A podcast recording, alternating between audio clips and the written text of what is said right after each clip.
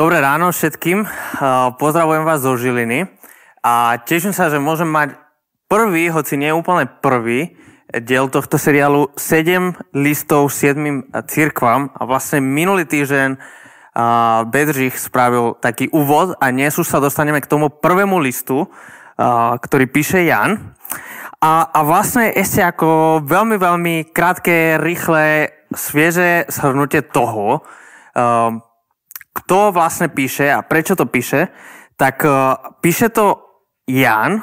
Uh, tuto vidíte taký obraz, možno trochu uh, rozmazaný, ale nevadí.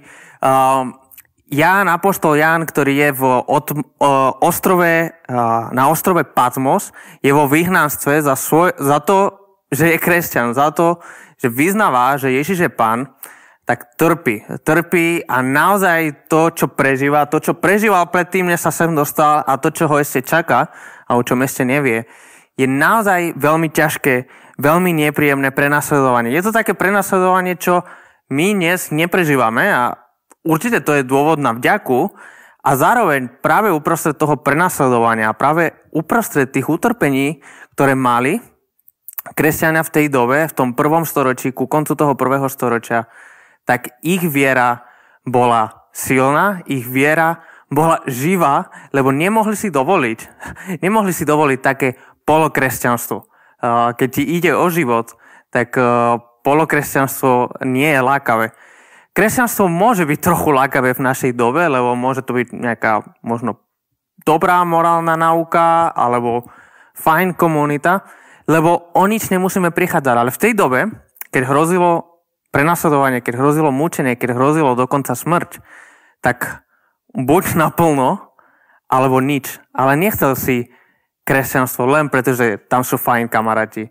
Alebo nechcel si kresťanstvo len preto, že majú nejaké, nejakú fajn nauku a proste celé sa točilo okolo Ježiša a okolo, to, okolo toho, čo Ježiš robil. A bolo to otázka života smrti. A práve v týchto okolnostiach píše Jan, a Jan píše z takej pozície pastora alebo pastiera, kázateľa, človek, ktorý má na starosti tie cirkvy, ktorý miluje tých ľudí, ktorý miluje tých konkrétnych ľudí na tých konkrétnych miestach a v tých konkrétnych zboroch, o ktorých sa stará.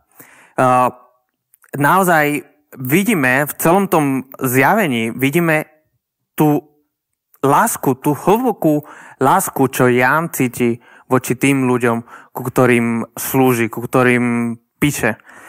Ale zároveň, čiže by sme mohli povedať, že, že tieto listy, čo aj teraz budeme čítať tých najbližších niekoľko týždňov, sú pastierské listy. Sú listy pastiera Jana uh, svojim členom, uh, svojim priateľom. Ale zároveň to, čo aj ukázal, to, z toho, čo čítal Bedia minulý týždeň, tak vidíme, že nie je to len pastierský list Jana, ale je to podstate pastierský list Ježiša. Ježiš píše tieto listy týmto ľuďom. Ježiš je ten, čo komunikuje a, a hneď to vidíme, uvidíme aj dnes, aj v tom každom ďalšom, že, že je veľmi jasné, že ten hlas, ktorý hovorí cez tie listy, je Ježišov hlas. A Ježiš má konkrétne posolstvo pre konkrétne zbory, ktoré sa nachádzajú vo veľmi konkrétnych situáciách, okolnostiach, v ktorých naozaj majú ťažké rozhodnutia pred sebou. Tak dnes sa pozrieme na prvý list a je to list do Efezu. Uh, prečítam to najprv a potom uh, pôjdeme po kuskoch, uh, to pozrieme. Čiže začína a Jan píše to, čo mu hovorí Ježiš. Anielovi cirkvi v Efeze napíš, toto hovorí ten, čo pevne drží vo svojej pravici sedem hviezd a chodí medzi siedmimi zlatými svietnikmi. Poznám tvoje skutky, tvoju námahu a vytrvalosť, aj to, že nemôže znieť zlých. Preskúšal si tých, čo hovoria o sebe, že sú apoštoli a nie sú a zistil si, že sú luhári. Si vytrvalý, mnoho si zniesol pre moje meno a neochabol si. Ale mám proti tebe toto, že si opustil svoju prvú lásku. Spomen si teda, odkiaľ si padol, kajaj sa a konaj prvotné skutky. Inak prídem za tebou a ak sa nebudeš kajať, pohnem tvoj svietných z jeho miesta. To má však dobrú, že nenavidí skutky Nikolajitov, ktoré ja nenavidím. Kto má uši, nech počúva, čo duch hovorí cirkvam. Tomu, kto zvíťazí, dám jesť zo stromu života, ktorý je v Božom raji. Čiže vidíme to, že je tu Ježišov hlas. To, že hovorí, poznám tvoje skutky, to hovorí Ježiš, poznám tvoju námahu, ty si vytrvalý. Ježiš hovorí, im hovorí, že si, že sú vytrvalí. Ježiš im hovorí, že má proti ním niečo. Ježiš im hovorí, prídem za tebou, ak sa nebudeš kájať a, a ja nenávidím skutky Nikonalitov a tomu, kto zvýťazí, dám jesť. Toto nehovorí Jan, ale je to, čo hovorí Ježiš skrze Jana, skrze Apoštola Jana. Komunikuje k ním. A možno niečo o Efeze, to mesto, do ktorého píše, do ktorého chce komunikovať. Bolo to veľké mesto, bolo tretie najväčšie mesto v, v tom svete, čo poznali. Po, po Ríme a po Alexandrii, toto bolo tretie najväčšie mesto. Čiže bolo veľmi multikultúrne mesto, bolo tam obrovský obchod, obrovský trh, rôzne národnosti sa tam stretávali a, a zároveň bolo to aj veľmi dôležité náboženské miesto, lebo tam bol chrám bohyne Artemizy, čo bola jedna zo siedmých divov sveta toho antického sveta. Tak ako bol ten Majak, Faros v Egypte, alebo kolos eh, v prírodách a, a, a, a rôzne, rôzne budovy, ktoré boli súčasťou tých sedem divov sveta, tak ako ich poznáme, pyramídy a tak, tak chrám Artemízy bol jeden z tých siedmých divov sveta. A ten chrám Artemízy bol práve v Efeze. A dokonca o Efeze vieme viac ako o iných mestách, o ktorých, do ktorých bude Jan písať a do ktorých bude Ježiš písať. Vieme viac, pretože Pavol, apoštol Pavol tam slúžil niekoľko rokov a, a, a písal list. Máme list efeským, list efežanom. Um, takže v podstate v Bibli máme dva listy do Efezu. Máme Pavlov list do Efezu a máme Jánov list do Efezu v rámci, uh, alebo ako súčasťou zjavenia. Um, a tak poďme sa pozrieť teda na to, čo Jan, čo Ježiš píše. To, čo pastor Jan a pastor Ježiš píše ako svoj pastierský list. Prvú vec, čo Ježiš robí, je, že Ježiš chváli to, čo robia. Ježiš im hovorí, že, že robíte super prácu, ste vytrvali, ste mnoho zniesli, ste, ste silní, proste máte super službu. Máte super mládeže a dorasty a skupinky, máte brutálne dobré bohoslužby, neviem, neviem presne, čo, čo by, čomu by sa to dnes prirovnali. Máte veľmi namakané chvály, veľmi kvalitné uh, kázne, veľmi hlboké teologické, ale zároveň zrozumiteľné. Ježiš chváli to, čo robia. Tomu hovoríme ortoprax, správne konanie. Jednoducho, efeský zbor, do ktorého Jan píše, mal veľmi dobrú ortoprax správne veci robili. Robili veci správne, uh, robili dobré veci a Ježiš ich za to chváli. To je dôležité a, a to je niečo, čo si myslím, že je aj zdravé. Myslím si, že je veľmi ľahko, aspoň viem, že pre mňa je veľmi ľahko sa pozrieť na veci okolo mňa, čo nefungujú a pomenovať ich. Ja viem, čo v mojom živote nefunguje, viem, čo v mojej mládeži nefunguje, viem, čo v mojom zbore nefunguje, ja viem veľmi ľahko pomenovať veci, ktoré nefungujú. Viem veľmi dobre si všímať, kde je niečo pokazené. Čo je oveľa ťažšie, je sa zastaviť a pomenovať tie veci, ktoré idú dobre. Lebo tie bereme ako samozrejmosť. Bereme ako samozrejmosť, že už rok robíme online bohoslužby a že keď sa pozeráme na tie prvé online bohoslužby, čo sme robili ešte pred rokom a keď sa pozrieme na to, ako ich robíme teraz, tak nám to príde automatické, že teraz robíme dobre. Ale to nie je automatické. Dobré veci sa nedejú len tak.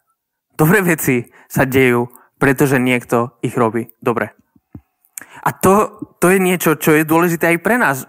Zastaviť a, a možno počuť od niekoho iného. Niekedy, keď sme v tom, keď sme vnútri, keď sme v tom vnútornom kruhu, tak je ťažké vidieť, čo sa nám darí, čo sme dobre spravili, čo, kde sme úspešní.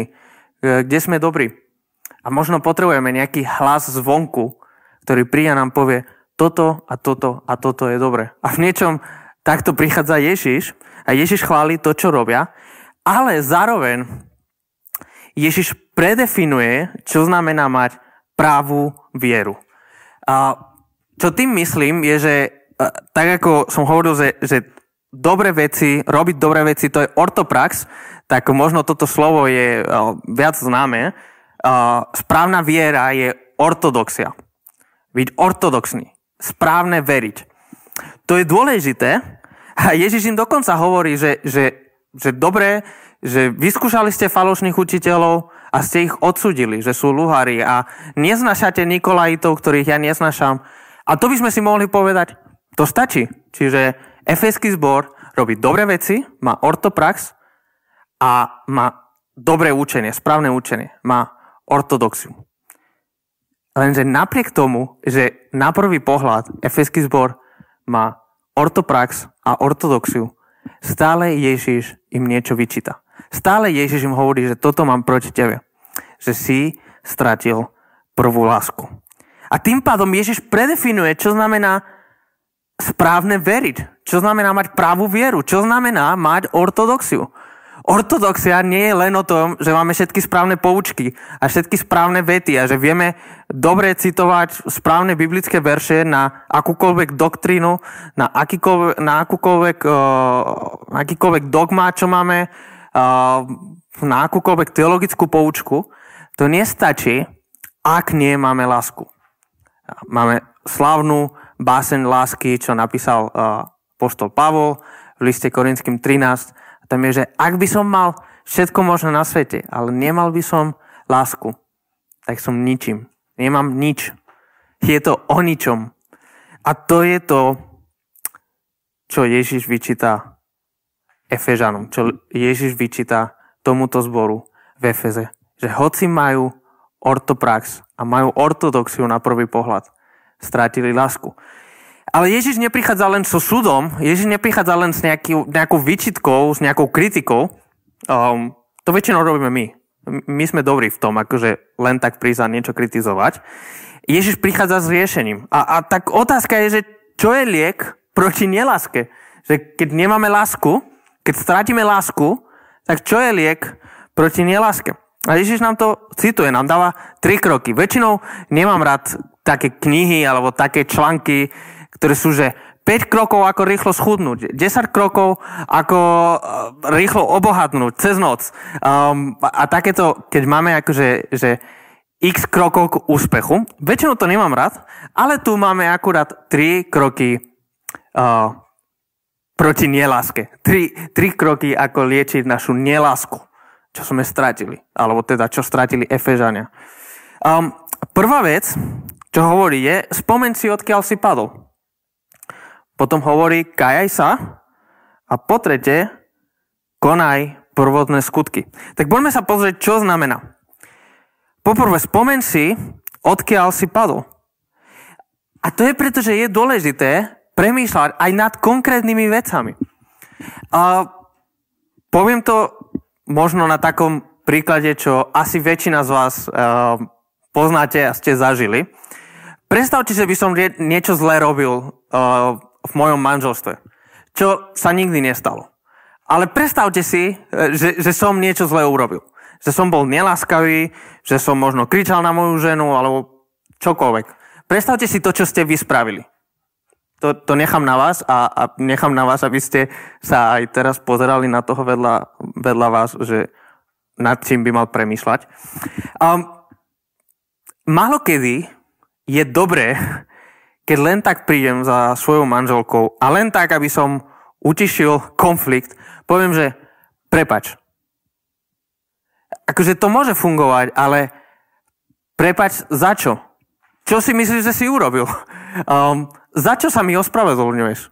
Pravdepodobne toto by sa ma pýtala moja manželka, keby som niečo zle spravil a, a, a dajme tomu, že týždeň sa nebavíme a potom poviem len tak prepač. Za čo sa ospravedlňuješ? No, mal by som pomenovať konkrétne veci. Prepač, že som toto robil. Prepač, že som toto robil. Prepač, že som toto povedal. Prepač, že som to takýmto tónom povedal. Ako vravím, toto všetko poznám, lebo nejaký kamarát mi o tom povedal. Ja som dokonalý manžel, ale spomen si, odkiaľ si padol. Spomen si na konkrétne veci, čo si urobil, kvôli ktorým si stratil tú prvú lásku, tú prvotnú lásku. Spomen si na konkrétne veci, na konkrétne kroky, čo ťa viedli preč, čo porušovali, čo vzdialovali tvoj vzťah s Bohom. Spomen si, odkiaľ si padol. Čo sú konkrétne veci, čo ťa oddialujú? Čo sú konkrétne veci, kvôli ktorým či už naozaj, alebo pomyselné si vzdialený od Bohu. Lebo to je, to je, to je druhá vec. Boh nie je ďaleko od nás. My sme ďaleko od Boha. My, my utekáme od Boha. My zatvárame dvere Bohu. My sa otočíme preč od Boha. Ale Boh je stále rovnako blízko. Spomen si, odkiaľ si padol. Čo sú konkrétne veci, čo sú konkrétne ro- kroky, čo si robil, aby si išiel preč od Boha. A potom hovorí kajaj sa. A, a tam je to slovo metanoja. Som si istý, že ak ste nejaký ten rok už uh, v cirkvi a ste nejaký ten rok kresťania, tak toto slovo ste počuli. Metanoja. Zmen svoje zmýšľanie. Zmen spôsob, ako sa na veci pozeráš. To je kľúčové. Opäť sa vrátim k tomu príkladu hádky. Pravdepodobne v tej chvíli, keď sa hádaš s tým človekom, s tým najbližším, s nejakým kamarátom alebo s tvojim partnerom, manželom, manželkou, tak pravdepodobne v tej chvíli ty si presvedčený o tom, že ty máš pravdu. A že ty si na správnej strane. A že proste ty nerozumieš tomu, ako ten druhý môže si toto myslieť, alebo ako ten druhý môže takto konať. Jednoducho ti to nedáva smysl. To všetci, keď sme v tej horúcej chvíli, všetci si myslíme, že sme na správnej strane. Ale možno po nejakom čase zistíme, že nie sme na správnej strane. Možno si uvedomíme, že fú, ale to, čo som povedal, bolo fakt silné. To, čo som povedal, bolo fakt nesprávne. To, čo si vtedy spravil, je, že si zmenil svoje zmýšľanie. Si spravil metanoju. A keď spravíš metanoju, keď zmeníš svoje zmýšľanie, keď si uvedomíš, že počkaj, ja som bol fakt hnusný k tomu druhému, vtedy si zme, vtedy zmeníš svoje zmýšľanie, vtedy si činil pokanie v podstate. Vtedy si zmeníš svoj pohľad a z toho vyplýva, že budeš musieť niečo robiť. Budeš musieť sa ospravedlniť. Hej? Um, druhé slovo, ktoré je v Biblii na pokanie, metanoja je grecké slovo, ktoré sa objavuje v Novej zmluve ktorá je napísaná po grecky, ale v starej zmluve, čo je napísaná po hebrejsky, slovo, slovo pokanie alebo, alebo kajať sa je tešuva. Tak sa povie, tešuva.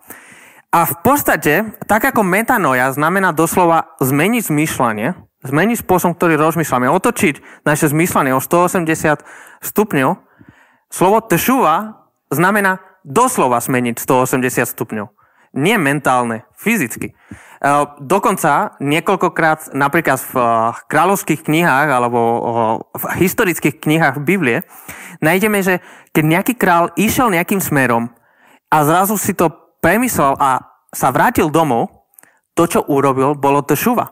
On neurobil pokánie, že sa začal tak bičovať, že ja som hrozný. Nerobil nič z toho. Proste sa otočil a šiel druhým smerom. To je biblický obraz pokania. To je to, čo Ježiš hovorí. Kajaj sa, jednoducho zmen svoju cestu. Nie je o tom lutovať, ako nejak si poplakať, alebo proste hovoriť si, aký som hrozný. O tom nie ide.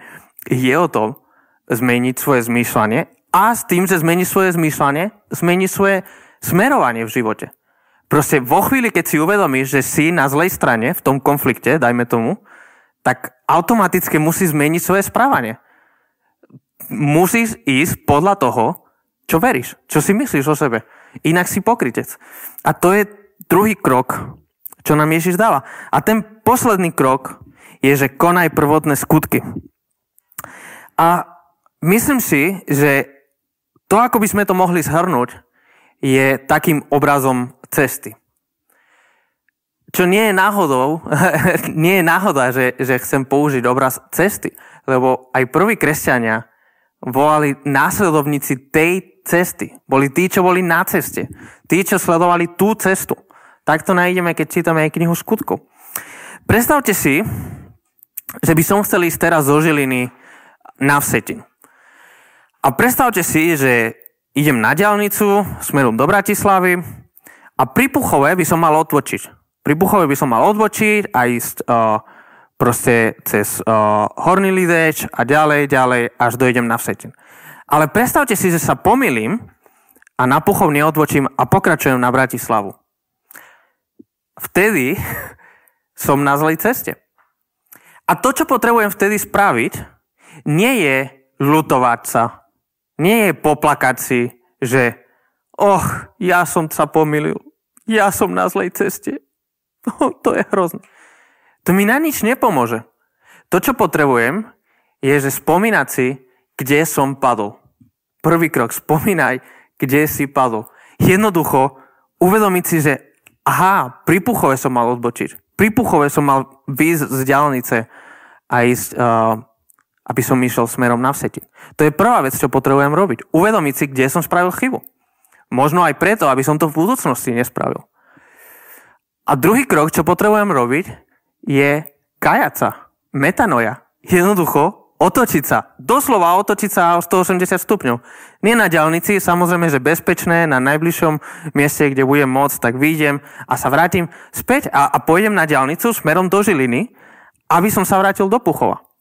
Jednoducho otočím sa o 180 stupňov, aby som sa vrátil na správnu cestu. To je krok 2. Metanoja, tešuva, kájať sa, činiť pokane, otočiť svoju cestu. A tretí krok je konať prvotné skutky. To znamená ostávať na tej ceste. To znamená neustále sa držať tej cesty, ktorá ma dovedie na vsetin. Ako keď máte gps keď máte Google Maps alebo čokoľvek používate a neustále to máte pred sebou a vy keby ste náhodou odbočili zle, tak ste mali tamto prepočítavanie. Určite ste to zažili, že ste na tom Google Maps a, a zle odbočíte a Google Maps automaticky vám prepočítava tú cestu, aby ste sa vrátili. Konaj prvotné skutky. Jednoducho správ kroky k tomu, aby si sa držal na tej ceste, ktorá vedie na tvoj cieľ. Či už je to v setin, alebo je to tvoja cesta k Bohu. Toto je liek proti neláske uvedomiť si, spomínať si, kde sme padli. Činiť pokanie, metanoja, otočiť našu cestu a konať prvotné skutky. Konať, robiť tie veci, ktoré nás udržia na tej správnej ceste. Na tej ceste za Bohom. Na tej ceste za Ježišom. A Ježiš končí svoj list, možno sa vrátim späť, uh, to z toho bolo sa vrátim späť a končí takým pozbudením. Tomu, kto zvíťazí, dám je zo stromu života, ktorý je v Božom raji. A to je pozbudenie pre vytrvalých. To je pozbudenie k vytrvalosti. K tomu, aby sme vytrvali na ceste, aby sme vyťazili. Čo nevždy je ľahké. Nevždy je ľahké držať sa na ceste. Nevždy je ľahké byť na ceste za Ježišom. A preto Ježiš nás pozbudzuje, že kto vydrží, kto zvíťazí, tak tomu dám samotný život. Hovorí o strome života, ktorý bol na začiatku, na počiatku v Genesis zdroj života, ktorý je, ktorým je Boh sám. Ježiš nám dá prísľubenie, záslubenie, že ten, kto vytrváva, ten bude mať život väčší nielen väčší z pohľadu času, ale väčší z pohľadu kvality, plnosť života, absolútnosť, plnosť, úplnosť života. To je pozbudenie pre vytrvalých, to je pozbudenie k vytrvalosti a verím, že to je pozbudenie pre každého jedného z nás. Lebo vzdať sa veci je pomerne ľahké. Je pomerne ľahké prísť k nejakej prekážke a povedať si, ja na to kašlem. ja na to kašlem, ja to nedám. Proste toto je ťažké, toto je komplikované, toto je nepríjemné. Nechcem to robiť.